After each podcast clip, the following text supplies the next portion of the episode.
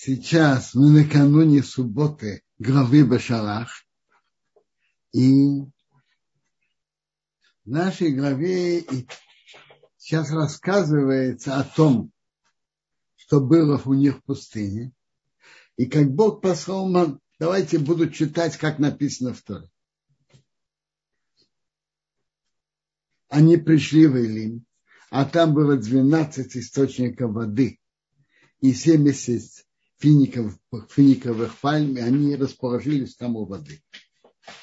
Они поехали из Илим, и вся община сынов Израиля пришла в пустыню Син, между Илим и между Синай, 15 второго месяца, 15 ияра, после выхода из Египта. То есть через месяц после их выхода из Египта, 15 ияра.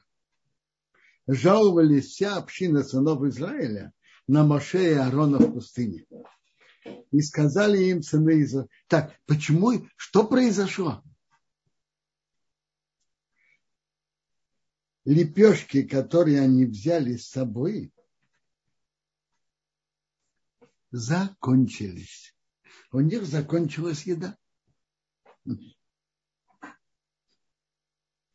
И они сказали, кто дал бы мы умерли в Египте, когда мы что-то, мы там ели хлеб досыта, был, сидели у котра с мясом, а вы, видели, вы вывели нас в пустыню, чтобы умерли от голода. Сейчас идет глава про ман. Давайте почитаем. Сказал Бог Моше. Я спускаю вам хлеб с неба, народ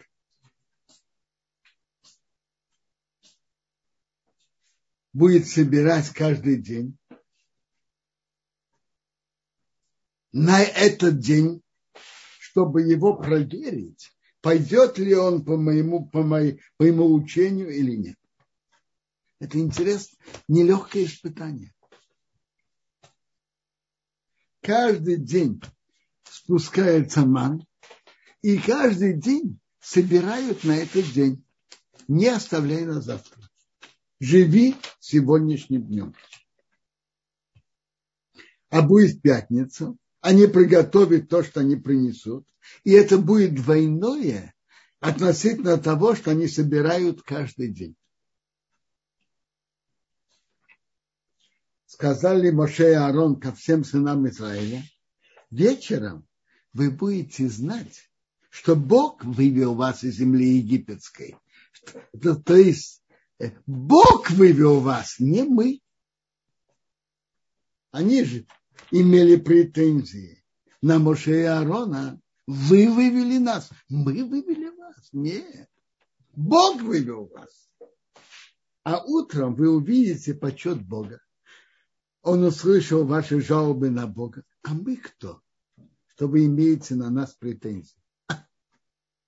Это великая скромность Моше и Аарона. Что они говорят, а мы кто? Это Бог. Мы, кто мы такие?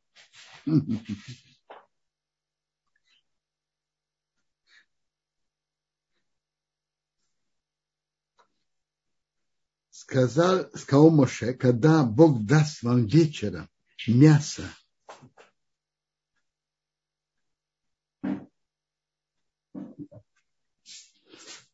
чтобы есть, а хлеб утром насытится. Интересное выражение. Мясо вечером, а хлеб утром. Хлеб – это необходимость и потребность. И Бог дал им, как говорится, со светлым лицом. А мясо, э, утром Бог им дал хлеб, а мясо дал вечером, потому что мясо не такая большая потребность.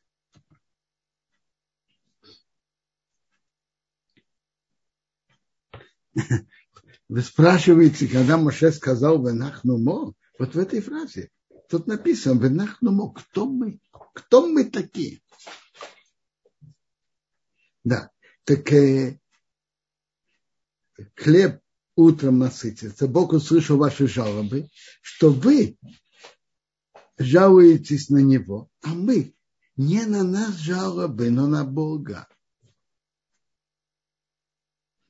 Сказал Моше Аарону, говори ко всей общине сынов Израиля, приблизьтесь перед Богом. Он услышал ваши жалобы.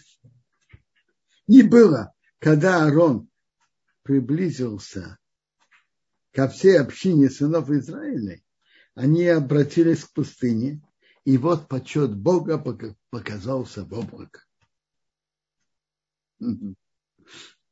Тут задан вопрос, почему написано «нахну». Полное слово это «аннахну» с алефом. Почему «нахну» без алефа? Может быть, тоже уменьшить себя? Даже убрать алеф? Может быть. Я ни, нигде не видел, просто я думаю. Сказал Бог Моше, говоря, я услышал жалобы сынов Израиля, говори им так, говоря, к вечеру, после полудня будете есть мясо, между вечерами будете есть мясо, а утром насытитесь хлебом. Это тоже правило.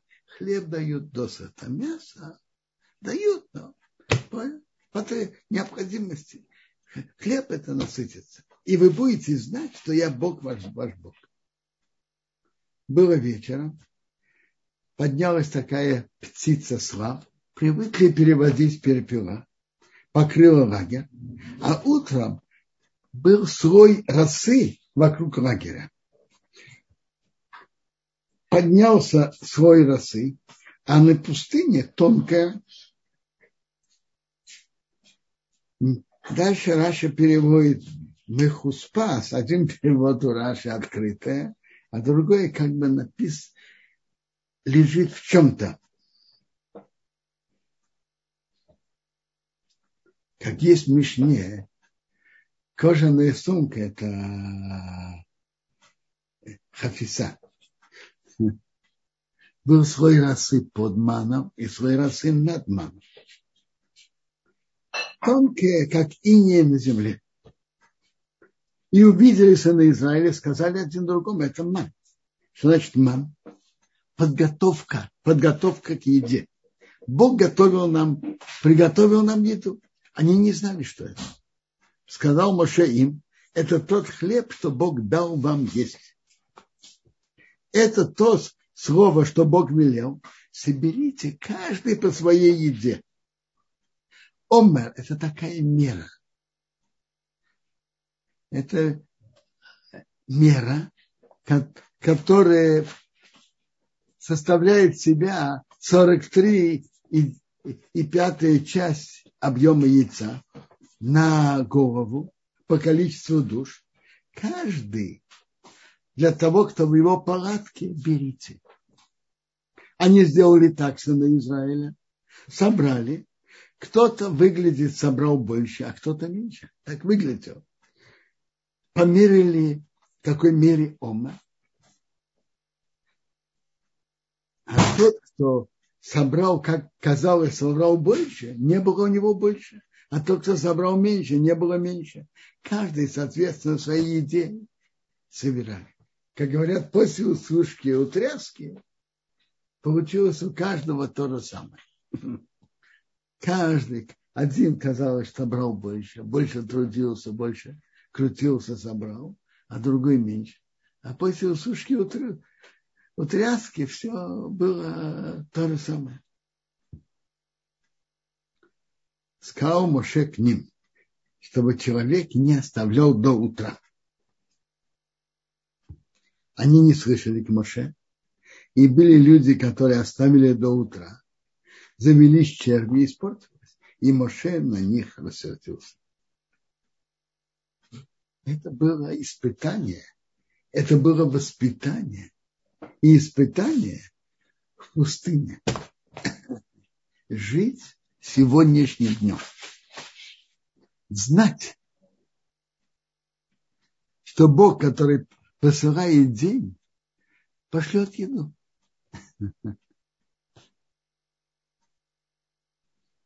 Не оставлять нас. есть, на основании этого есть гемора в сота. Человек, у которого есть что поесть сегодня, а он спрашивает, что я буду есть завтра, ему не хватает веры в Бога.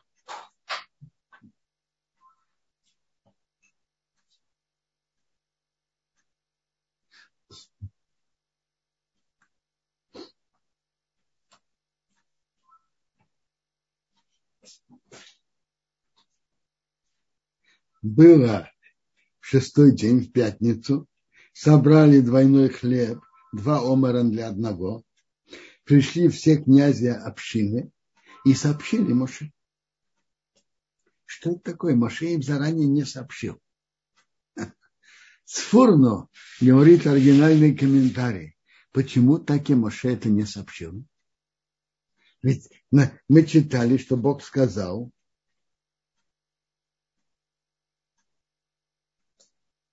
что в пятницу будет двойная норма. А почему Маша не сообщил? Есть такое, что есть что-то, человек не, готовится к этому, и он видит что-то неожиданное, это оказывает на него впечатление намного больше. Так Маше заранее не сообщил. Было в пятницу, собрали двойную порцию, два омара на одного. Пришли все князья общины и сообщили Моше. Сказал он им, это то, что Бог говорит. Суббота, святая суббота для Бога завтра. Что вы должны выпекать, выпекайте. Что вы должны варить, варите. Оставшиеся оставьте вам на сохранение до утра.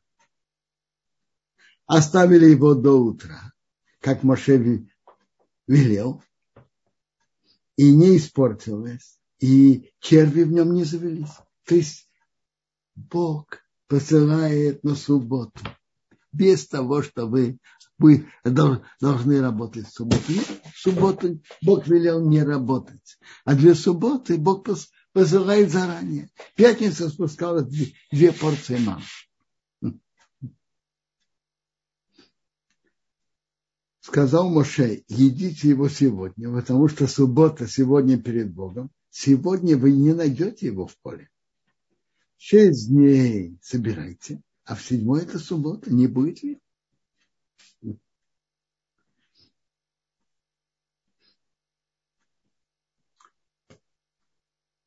Гимаре учат, что написано три раза гаем, чтобы в субботу делать три трапезы. Есть мецва в субботу делать три трапезы. Одна трапеза вечер. Рампам пишет так. Одну трапезу вечером, вторую трапезу в субботу утром, а третью трапезу в субботу после полудня. Так, так мы и ведем себя.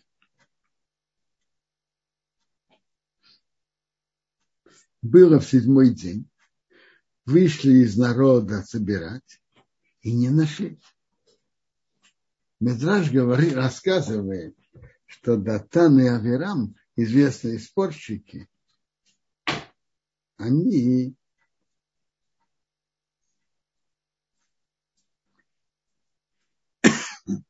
взяли из своего мана, выбросили на улицу и стали будить людей, выходите, есть ман. Есть медраши, что пока птички все это спикали, съели, и ничего не, и ничего не осталось. Есть интересные обычаи в еврейском народе. Ложить, ложить в эту пятницу кашу для птичек. И это связано с тем, что когда Натан и Авирам выбросили свой ман, пока не пошли будить, то птички это спикали.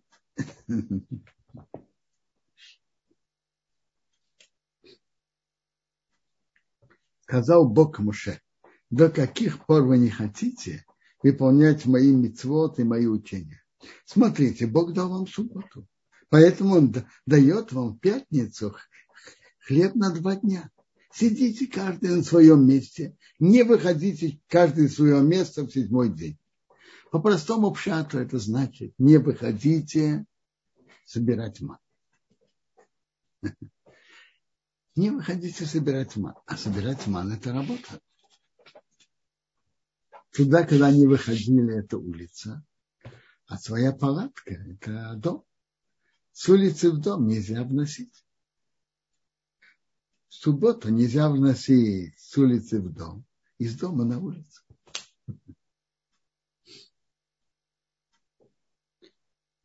Народ отдохнул в седьмой день. Назвали его имя Ман. А он, как зернышко гад белый, а, а вкус, как тесто с медом.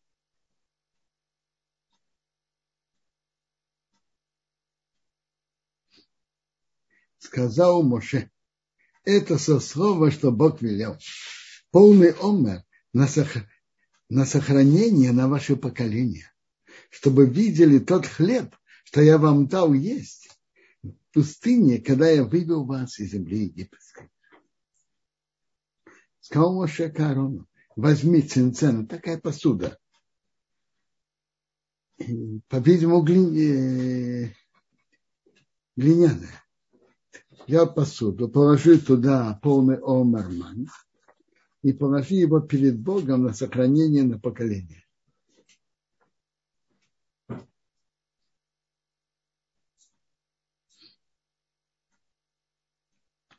Это это хранилось в мешкане.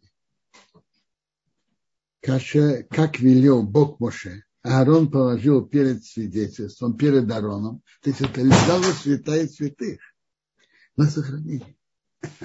Чтобы видеть, была память о том, как Бог их обеспечил в пустыне,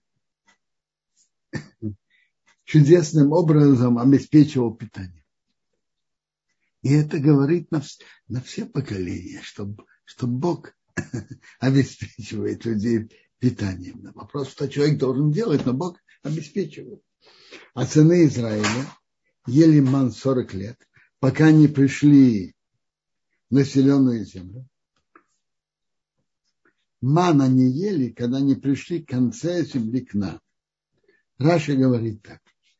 Поселенная земля – это земля на западном берегу Иордана. А тут написано землю населенную. А дальше написано, до прийти к конце земли к нам, перед тем, как перешли Иордан. Так это противоречит, одно противоречит другому. Это до перехода Иордана, а это после перехода. Но он говорит так, в степях Моаба, когда Моше умер, седьмого Адара, ман перестал спускаться. И они пользовались то, что собрали в тот день до 16-го Ниссана. Тогда принесли омар и могли есть от нового зерна. Тогда они ели из нового зерна, из зерна Нового года.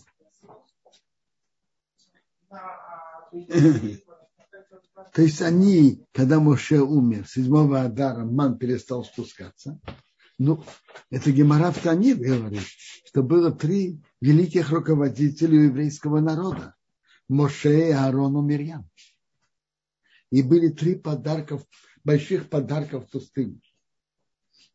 Ман, колодец и абрака. Ман в заслугу Моше, колодец в заслугу Мирьям, а абрака в заслугу Аарона. Первый умерла умерла Мирьям, колодец ушел. И Бог его вернул благодаря Моше и Аарону. Аарон умер, ушли облака.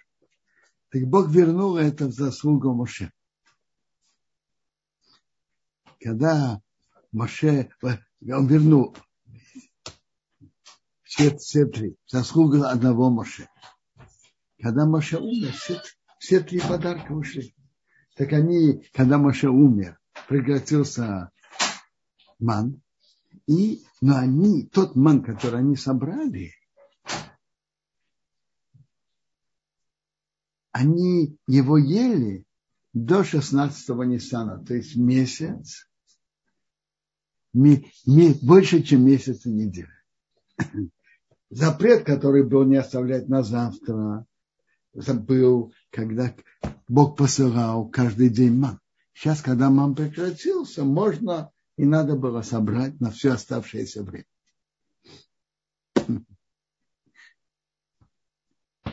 Так это было особое воспитание, что Бог их воспитывал в пустыне. Каждый день посылал ман.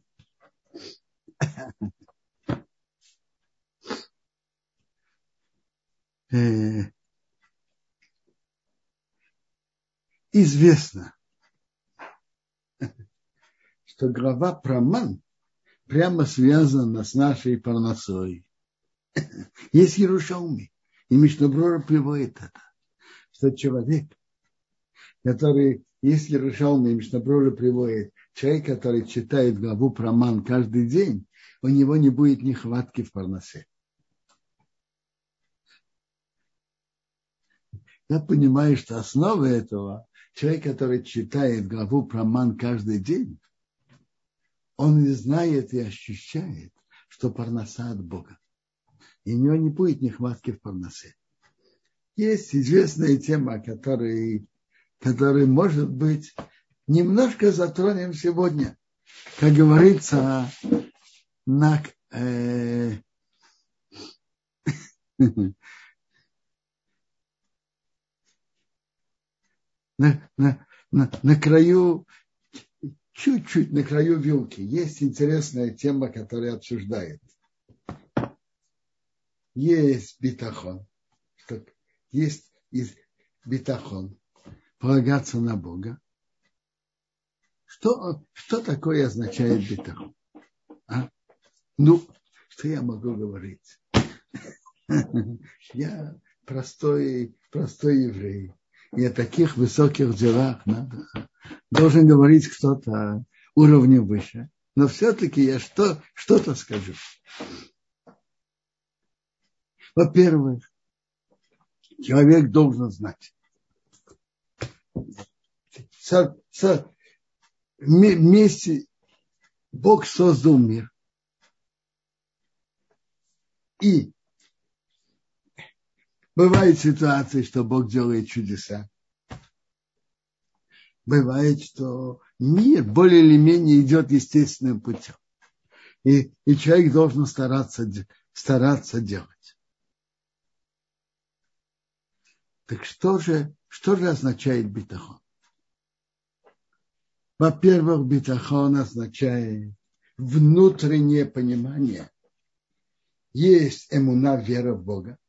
Но эмуна это больше как, это как теория, общий взгляд на мир. А битахон – внутренний взгляд на все, что происходит с каждым из нас. Понимать, что не то, что мы делаем, решает вопрос. Есть, что человек обязан делать. Это как долг. Но не то, что мы делаем, это решает. Надо знать, что конечном итоге и в первом итоге это все в руках Бога. Человек старается для парносы, но есть люди, кто стараются, и у них получается больше, а у других меньше. И, и надо знать, что основа этого, что парноса, это в руках Бога. А то, что мы делаем, это наша обязанность. Человек болен. Он идет к врачу и и берет лекарство. Он обязан это делать. Человек обязан заботиться о своем здоровье. Но человек должен вместе с этим знать, что его здоровье, вылечится он или нет. И насколько быстро и насколько хорошо, это в руках Бога.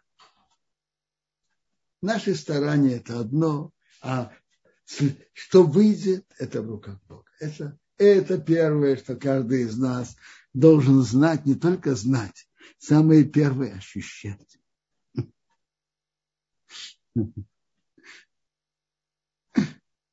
Намного легче об этом говорить, чем ощущать в глубине сердца.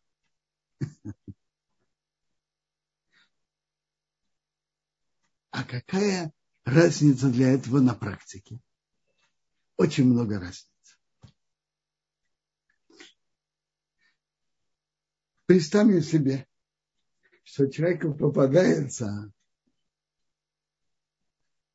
как будто бы хорошая возможность заработать, но это вместе с этим будет какое-то нарушение.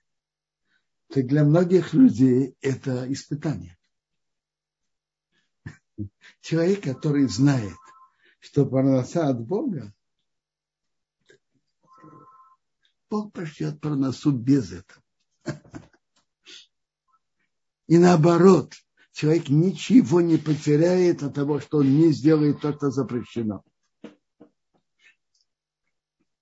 Человек, который знает, что это что парноса от Бога, он не сделает что-то, которое может быть как, как нечестность или грабеж, или в денежных вопросах есть и запрет процентов, который, если еврей с евреем. Ну, есть путь сделать это риски, но надо знать, что есть запрет грабежа, запрет обмана, есть запрет процентов. И понятно, есть запрет делать что-то в субботу. Человек, которому кажется, что может заработать за счет нарушения свободы, он должен знать, Бог посылает проносу без нарушения и хасвы халила. То, что человеку полагается и должно прийти, ему придет без никакого нарушения, без грабежа, без обмана.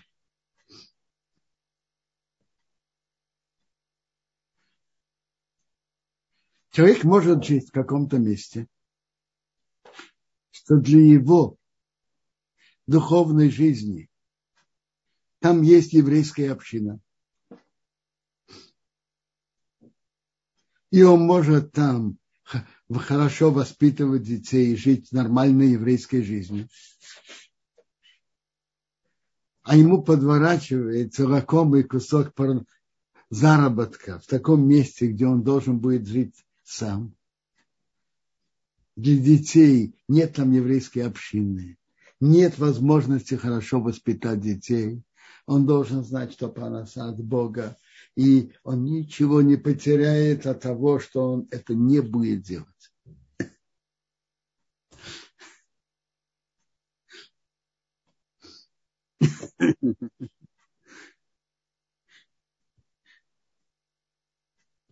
Надо знать, что это внутреннее ощущение, что все, что приходит, это не от наших стараний. Мы должны делать, но то, что приходит, это расчеты Бога. Когда у человека будет совсем другое отношение к тому, что он делает. Он будет делать, он должен будет делать, но он будет делать это как долг. И, например, у человека есть каждый, каждый человек, мужчина, должен сделать себе время для изучения Тора. А бывает, подворачивается не раз и не два. Что-то, что кажется очень выгодно для его бизнеса, для его работы. Так надо знать, что если это действительно его время, что он остановил, он должен найти пути, чтобы оставить это время для Торы. С парносой Бог пошлет и с этим тоже. Это я хотел сказать. Теперь, есть еще вопрос, который могут задать. А сколько стараний должен человек делать для парносы?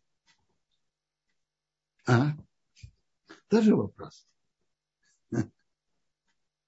То, что отвечают большие люди, приблизительно в этой линии видно в письме в книге Рабаврома, сына Рамбама. У него есть книга, которой есть большая глава про бетахон.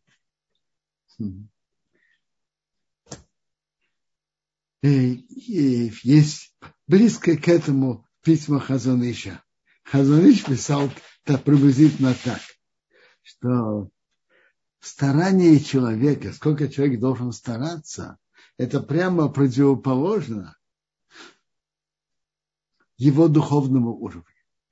Человек, который на, на более высоком духовном уровне, должен стараться, но, но его обязанность будет меньше. Что на менее высоком духовном уровне больше.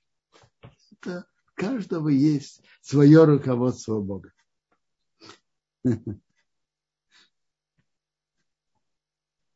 Надо на все смотреть реальными глазами и понимать, что Бог от него хочет в этот момент.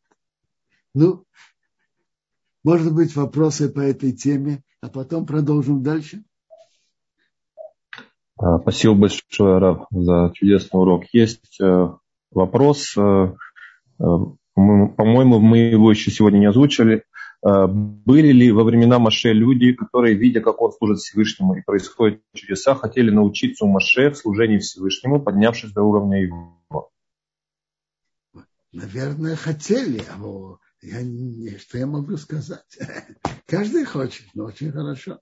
Надо, надо же знать, как. А Виталь Хая задает несколько вопросов, а, связанных с написанием букв. Эм, когда Машер Рабейну говорит «Ваанахну ма», почему алифа нет в слове «анахну»? Я, кажется, в середине уже на это сказал. Я не знаю. Но вполне возможно, что так как Нахнума подчеркивает особую скромность мужчин, кто мы такие? И может быть, такие в связи с этим э, ушла и буква Алеф тоже. Мы вообще даже э, э, э, сказали более краткую форму от слова анах, но убрали букву Алеф.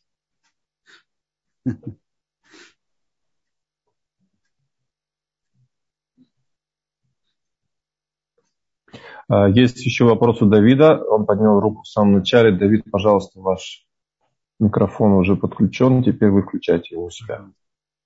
Давид? Э, Давид, если... Э, да, я вижу, вы включили микрофон, пожалуйста. Э, здравствуйте, извините, это была ошибка. Я с удовольствием слушаю ваш урок. Хорошо. Равненцел тут есть. Да, Давид. Здесь такой есть вопрос у Натальи. Давайте. Поступок Нахшона Бен Инадав. Он, можно ли его сравнивать с поступками про отцов Авраама и Исхака? Действительно ли он такой большой? Смотрите, сравнивать, я что-то не на этом уровне, что можно сравнивать, что нет. Но, конечно, это великий поступок, что э, он вызвался первый войти в море. Великий поступок. И есть мнение, что благодаря этому Иуда заслужил э, царство. Он же был князь колена Иуда. Есть такое мнение.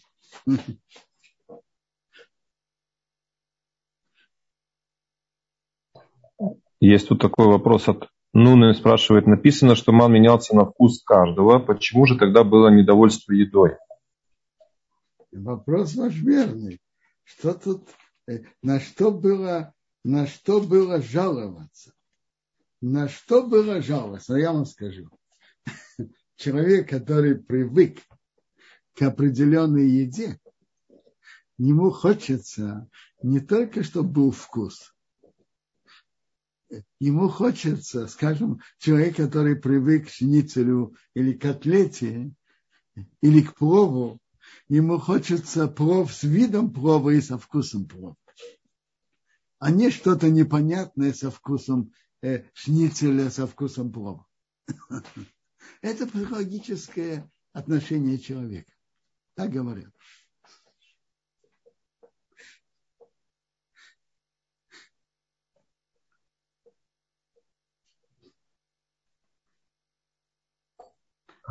Я посмотрю еще.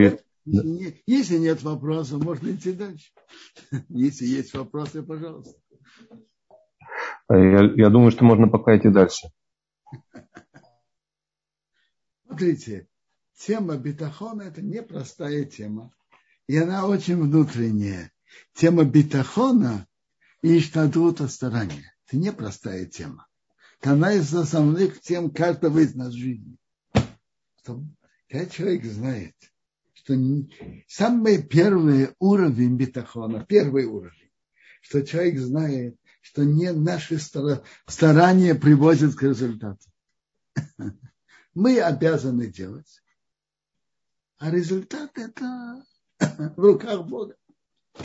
Мы обязаны делать. Человек больной обязан идти к врачу и принимать лекарства. А вот насколько быстро он вылечится и как это будет, это в руках Бога. И человек должен брать лекарства, но знать, что его лечение в руках Бога, и молиться Богу, и просить, и благодарить Бога, что он вылечился. То же самое и с парносой. Человек должен стараться, не должен лениться. Лень – это одно качество, а бетахон – это другое. Это не, не то же качество. Теперь, но что? Он должен знать, что конечный результат в руках Бога. Я уже сказал, количество, сколько человек должен стараться, это уже зависит от положения человека, от реального положения, от его духовного уровня. А внутреннее ощущение человека это, это самое, что человек это знает. Я вам расскажу. Э, смотрите, это не относится к каждому из нас но рассказывает удивительные истории про уровень бетахона людей, которые, которые, которые они имели. Но я, я боюсь это рассказывать, потому что не каждому это подходит.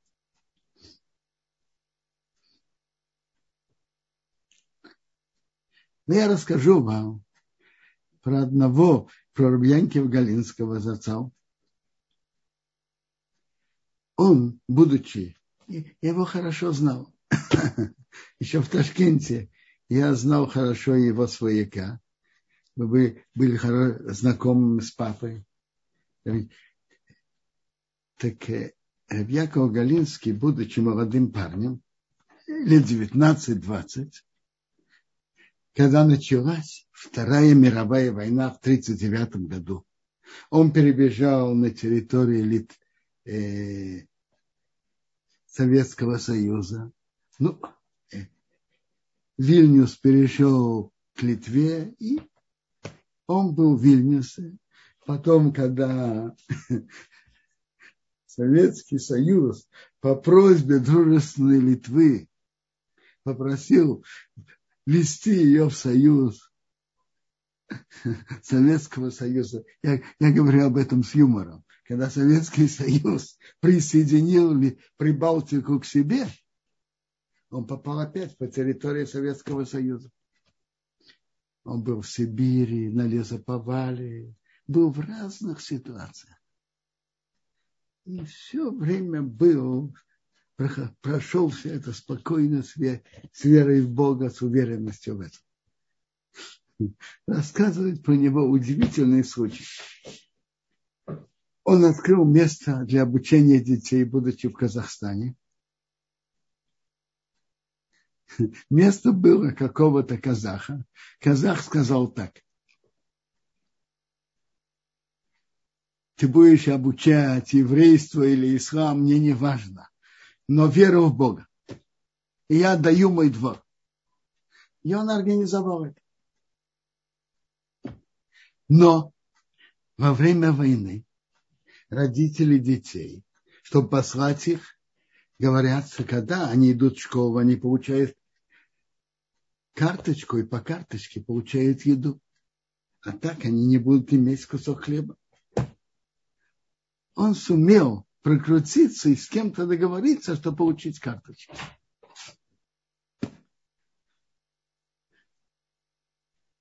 Его поймали, его в руках было... Он бизнеса из этого не делал. Просто чтобы дети согласились идти. идти и учить то. Бизнес он этого не делал. Теперь. Его поймали с большим количеством карточек, и он открыл незаконное место образования в Советском Союзе. Ну, скажите, что ему надо было присудить? Скажите. Его, ему присудили смертную казнь. И он был какое-то время в камере смертников.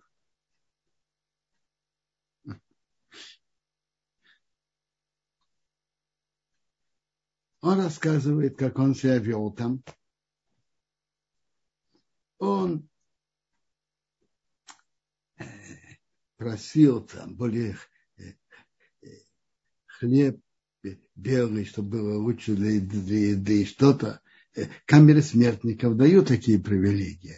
И он ел, он молился, когда он мог молиться, и, и ел по, по, упорядоченно и учил Тору, так сказать, спокойно, по, когда у него была возможность. То есть вел себя обычной жизнью в камере смертников. Он рассказывает, что подошел к нему один поп и говорит, ты знаешь, ты единственный, что выйдешь отсюда. Он его спрашивает, а, а с чего ты это взял? Он говорит, смотри, я вижу, ты единственный человек, который верит в Бога, действительно, и живет упорядоченной жизнью. Знаете, что делает камера смертников? Кто-то плачет, кто-то бьется головой об стенку и так далее. Он жил упорядоченной жизнью. Интересно, действительно так и вышло. Бог действительно его спас.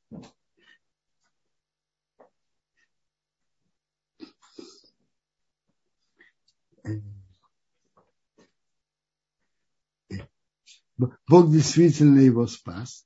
Каким образом? Женщина, которая была ответственна за это место, тяжело заболела, ей нужно было срочно лекарство. А лекарства в аптеках невозможно было добыть. И она обратилась к одному еврею и говорит, я заплачу сколько надо, достань мне лекарства. Он говорит, смотри, мне не нужны деньги, мне нужно, чтобы освободили этого еврея Рабьякова Галинского. Она обещала, но когда она выздоровела, не выполнила. Она заболела еще раз и опять обратилась, чтобы ей достали лекарства и сказали, ты же не выполняешь обещание, как можно тебе верить? Этот раз я выполнил. Достали ей еще раз и его выпустили. Равьянкив Галицкий, между прочим, говорил, что то, что он был в камере смертников, спасло ему жизнь. Э, понятно, понятно, он был в смертельной опасности, это каждый понимает. Но он говорит, что это спасло ему жизнь с другой стороны. Почему? Он был из Польши. И в это время формировали полк для войны с Германией, послали их на фронт, и большой процент там погибли. Он в это время сидел в тюрьме, и его, естественно, туда не послали. Но это, это, конечно, высокий уровень битахона, ощущать внутренне в любом положении, что мы в руках Бога. Это не каждый, и это имеет, и не каждый на этом уровне.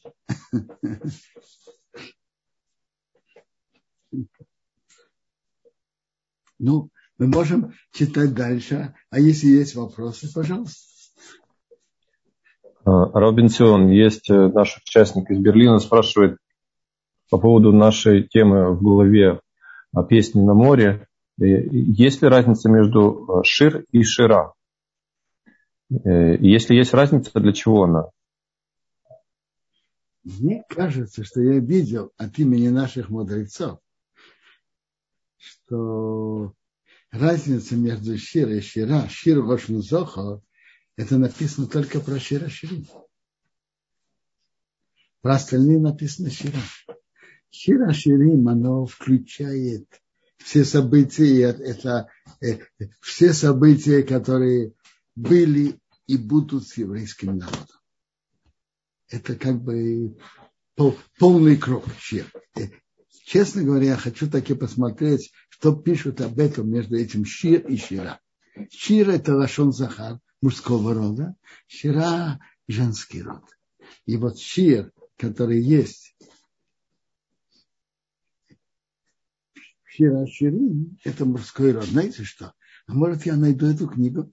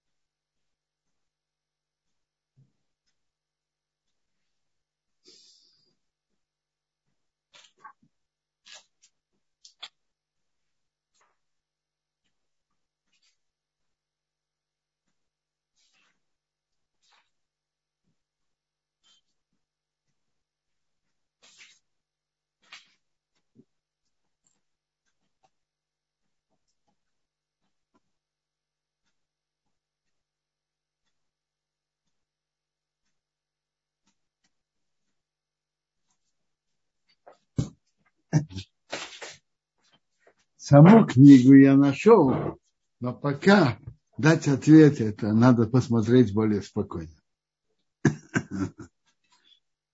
Но то, что я помню, что Шир это, это мужской род, а Шира женский. Да. Есть еще вопросы?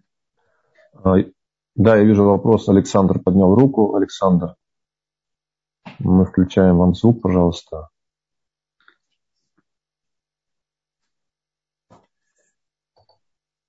Александр.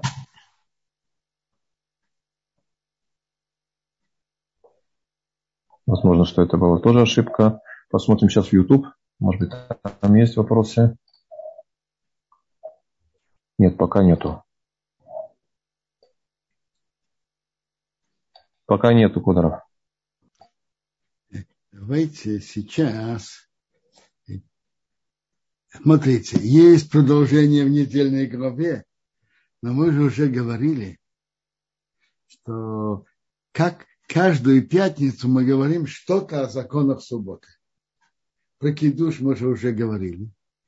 Давайте поговорим про три трапезы в субботу. И как раз три трапезы в субботу учатся из нашей главы про ман. Написано три раза хайом. Иху айом, едите это сегодня. Кишабос хайом Рашем, шабос сегодня Богом. Хайом лесимцу басоны. Сегодня не найдете это в поле. То есть шаббат, в шаббат три трапезы учат, учатся отсюда в трактате шаббат. По мнению Рамбама, каждая трапеза имеет свое время. Первая трапеза вечером, пятницу вечером. Вторая трапеза в субботу утром. Третья трапеза по, в субботу после полудня, по мнению Рамбама. Есть мнение, что эти трапезы, вторая и третья, неважно, когда они будут.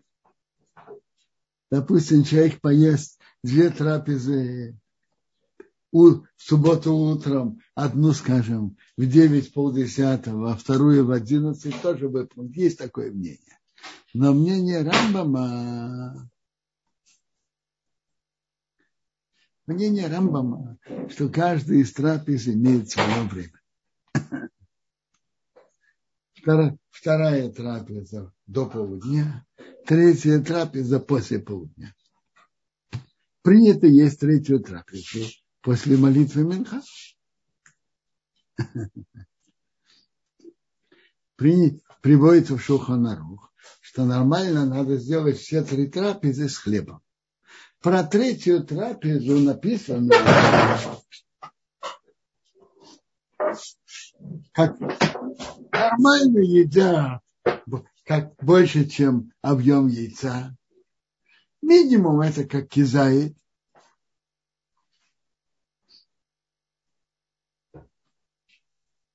По третью трапезу написано в Шуханарух так, что мецва сделать это с хлебом. Тоже, как и первые две. А есть мнение, что можно сделать любой еды, которая из, из пяти видов зрака. На которые говорят Боримина и Мезонов. Почему таки? Потому что третью трапезу мы же не едим так для аппетита. Это достаточно. И это причина других мнений. -то. Значит, первое мнение сделать тоже с хлебом. Второе, что достаточно любой еду из пяти видов зраков. Допустим, сделать э, то, что он принято называть кугу, э, манная каша, а, ячменная каша. Вешаем а некоторые говорят, можно сделать это тем, что едят с хлебом. Например, мясо, рыбу. То, что едят, то, что принято есть хлеб. Но не фруктами. Не фруктами. А есть мнение, фруктами тоже. Еще раз. Первое мнение именно с хлебом. Второе. Пять видов злаков. Ячменная каша, манная каша, кугу, кусочек пирога, Третье мнение. То, что едят с, хлебом. Мясо, рыбу, но не фрукты. Четвертое мнение, даже фрукты. И заканчивает Шуханарух. Первое мнение, оно основное, что надо сделать с хлебом. Только если он очень сытый, и он не может, ну, тогда можно сделать чем-то другим, более легким.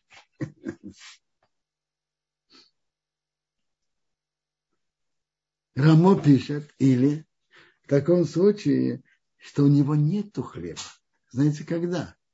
Когда на канун Песаха выпадает на субботу, по-моему, это было год назад. Канун когда канун Песаха выпадает на субботу, утром мы едим. После полдня у нас уже нет ни мацы, ни хамец. Между прочим, то, что принято в канун Песаха, некоторые молятся очень рано, Ватикин. Все молятся в такую эру Песах в субботу очень рано. Но есть такие, которые молятся в Ватикин и делают первую трапезу, говорят Берхат Амазон, выходит гулять и едят еще трапезу, выполнить то мнение, что три трапезы, третья трапеза не, не вторая и третья трапеза, третья трапеза не обязательно должна быть после полудня, не как рампом.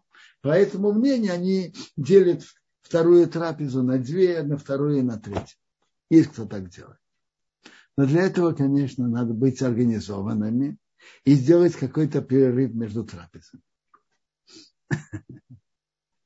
А так, что да, можно сделать на канун Песаха, который выпадает на шаббат? Тот кто, кто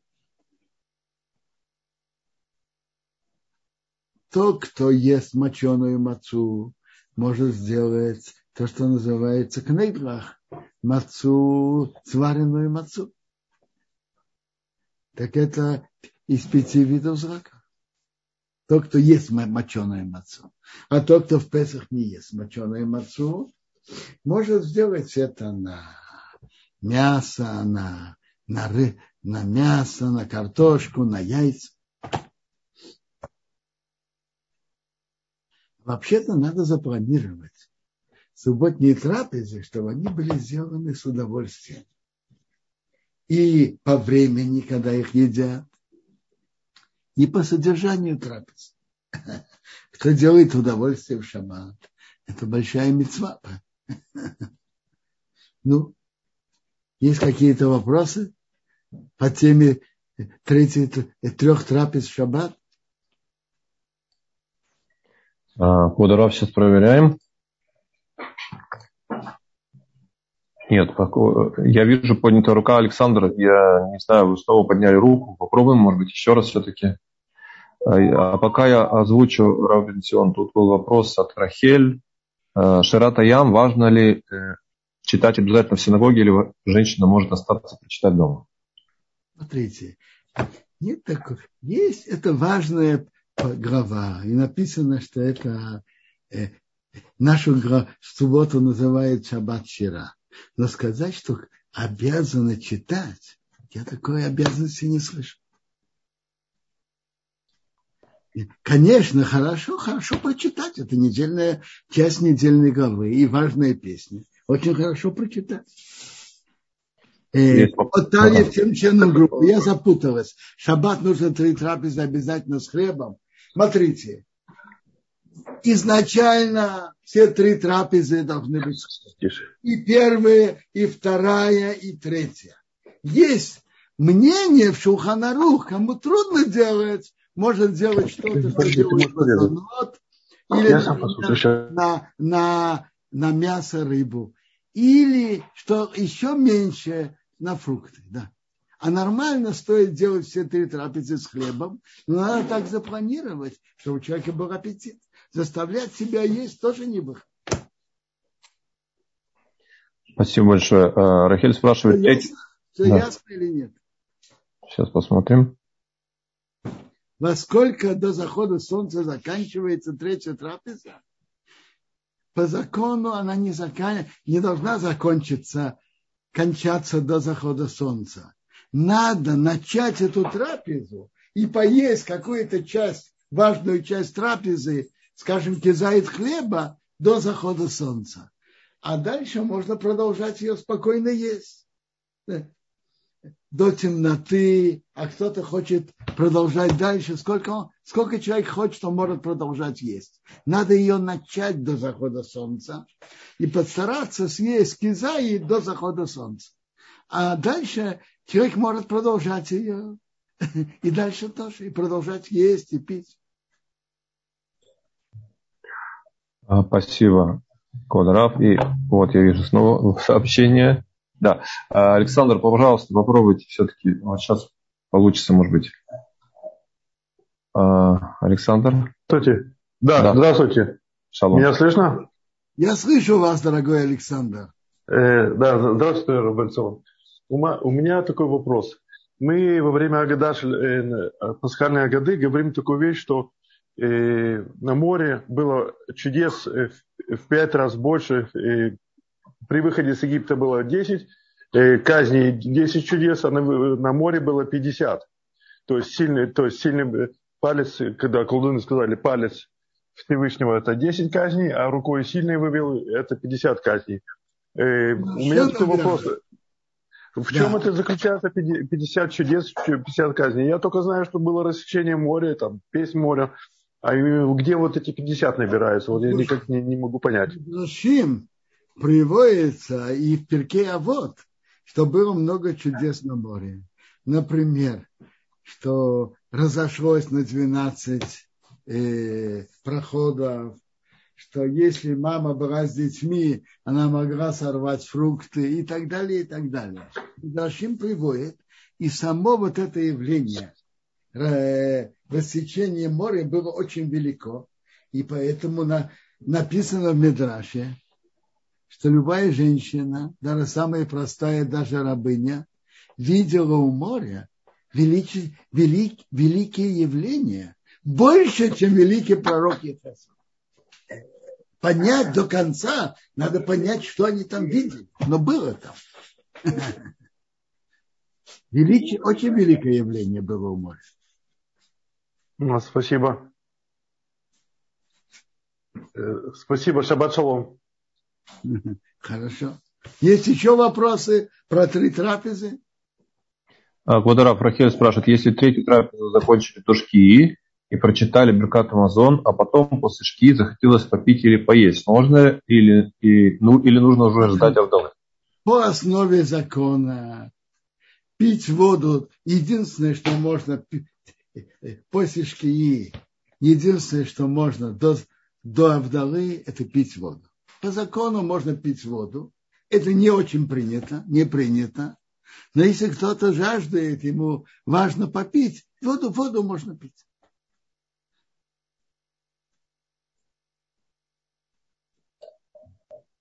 Спасибо большое. Квадараф, я пока не вижу больше вопросов. Нет, пока нету. Ну, приводится то, кто делает э, приятное в субботу. Три трапезы, чтобы было с, с удовольствием, приятно, то это, это, это, это важно. Приводится даже кто, кто делает приятным с удовольствием шаббат, Бог за это посылает богатство. Так Гимара шаббат говорит. Большое дело. Три трапезы в шаббат. И сделать, чтобы они были вкусные и приятные. И всего хорошего шаббата всем.